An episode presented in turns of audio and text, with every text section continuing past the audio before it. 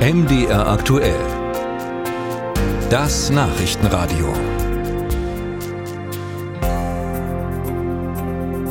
Vielleicht können Sie sich an die Diskussion aus dem vergangenen Jahr erinnern, dass sogenannte Übergewinne der Energiekonzerne an den Staat abgeführt werden sollten. Entstanden sind die Übergewinne durch die enorm gestiegenen Strompreise und mit dem Geld wollte dann der Bund die Strompreisbremse, die uns allen ja zugutekommt und den Strompreis deckelt, gegenfinanzieren. Und tatsächlich gibt es auch seit 1. Dezember genau dieses Instrument. Es wurde also eingeführt, aber nun soll es eben auch direkt wieder abgeschafft werden, also Ende Juni. Denn der Strompreis ist dann doch so deutlich gesunken in den vergangenen Wochen, dass es zum einen diese Art der Übergewinne kaum noch gibt und zum anderen kostet die Strompreisbremse weit weniger als befürchtet. Und da könnte man ja jetzt auch durchaus der Logik folgen, naja, ein Instrument, das nicht gebraucht wird, das kann abgeschafft werden.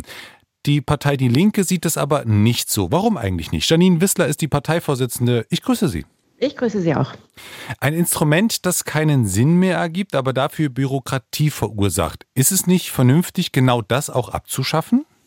Nein, das ist nicht sinnvoll, weil erstens wissen wir ja nicht, wie es im nächsten Winter aussieht und ob wir vielleicht dort auch wieder mit sehr stark steigenden Preisen zu tun haben. Und wir sind der Meinung, wir brauchen so ein Instrument. Wir haben ja beim Bundeswirtschaftsminister nachgefragt, wenn den die ein Einnahmen so gering sind, ob er uns mal Zahlen nennen kann. Und das konnte er nicht. Und äh, wir halten es nach wie vor für sinnvoll, dass Konzerne, die sagenhafte Gewinne machen, mit einer Übergewinnsteuer besteuert werden, um eben Menschen zu entlasten, damit das allen zugutekommt. Jetzt beklagen Sie, dass gar nicht klar ist, wie viel Geld eingenommen wurde. Aber das ist ja auch insofern normal, weil die Konzerne die Übergewinne ja erst ab dem 1.4. melden, denn es wird ja in Quartalen abgerechnet. Also kann es da ja auch noch keine Zahlen geben.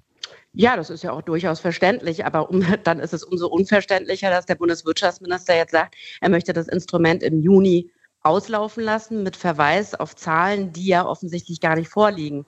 Warum soll man denn jetzt ohne Not ein Instrument aus der Hand geben, das man erst mühsam geschaffen hat? Warum soll man das tun, wenn man ja gar nicht weiß, wie hoch wirklich der Ertrag ist? Aber der Zusammenhang, dass wenn der Strompreis sinkt, und das ist ja ersichtlich, das kann man ja nachverfolgen, dass dann die Gewinne aller Wahrscheinlichkeit nach und einer marktwirtschaftlichen Logik folgend dann auch zurückgehen und es diese Übergewinne nicht mehr gibt. Diesen Zusammenhang, den gibt es ja und das können wir ja auch gerade beobachten, oder nicht?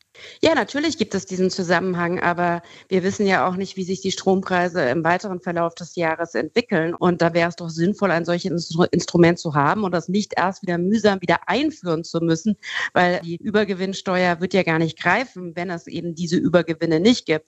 Und ich finde, wenn man so auch ins europäische Ausland schaut, das haben ja viele Länder die Übergewinnsteuer eingeführt, Spanien zum Beispiel, die haben mit der Übergewinnsteuer haben den kostenfreien ÖPNV finanziert. Ja, das käme den Menschen hier in Deutschland auch zugute.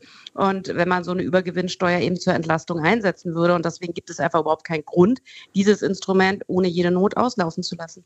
Nun ist es ja aber so, dass in dem Gesetz grundsätzlich verankert ist, dass diese Übergewinnsteuer dieses Instruments begrenzt sein soll. Also entweder bis zum 30. Juni, es sei denn, es wird verlängert. Auf jeden Fall aber zum 30. April 2024 würde es auslaufen. Das heißt, wenn es nach Ihnen geht, sollte es niemals auslaufen, ja?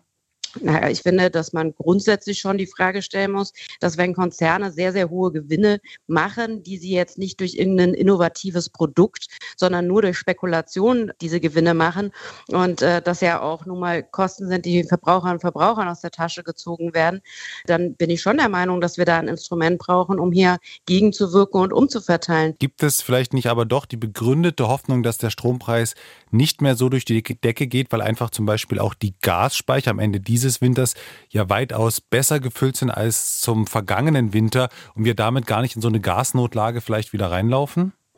Ja, das kann schon sein. Nur das Problem ist ja, dass der Strompreis sich nicht einfach nur daran festmacht, wie eben die reale Marktlage ist, sondern wir müssen natürlich an das ganze Strommarktdesign ran, weil das Problem, das wir haben, ist ja, dass das teuerste Kraftwerk den Preis bestimmt. Es gab ja bis 2007 in Deutschland staatlich regulierte Strompreise, da mussten Preiserhöhungen auch genehmigt werden von den Behörden. Strom und Gas, das ist nicht ein Gut wie jedes andere und deswegen ist es auch sinnvoll, hier die Preise zu regulieren und nicht den Markt das regeln zu lassen, weil wir ja gerade sehen, der Markt regelt das nicht und oftmals ist es eben auch so, dass die Einkaufspreise deutlich deutlich günstiger sind als das, was der Verbraucher am Ende bezahlt. Also von daher ist eben nicht so, dass sobald der Preis fällt, dann eben auch die, für die Verbraucher alles billiger wird.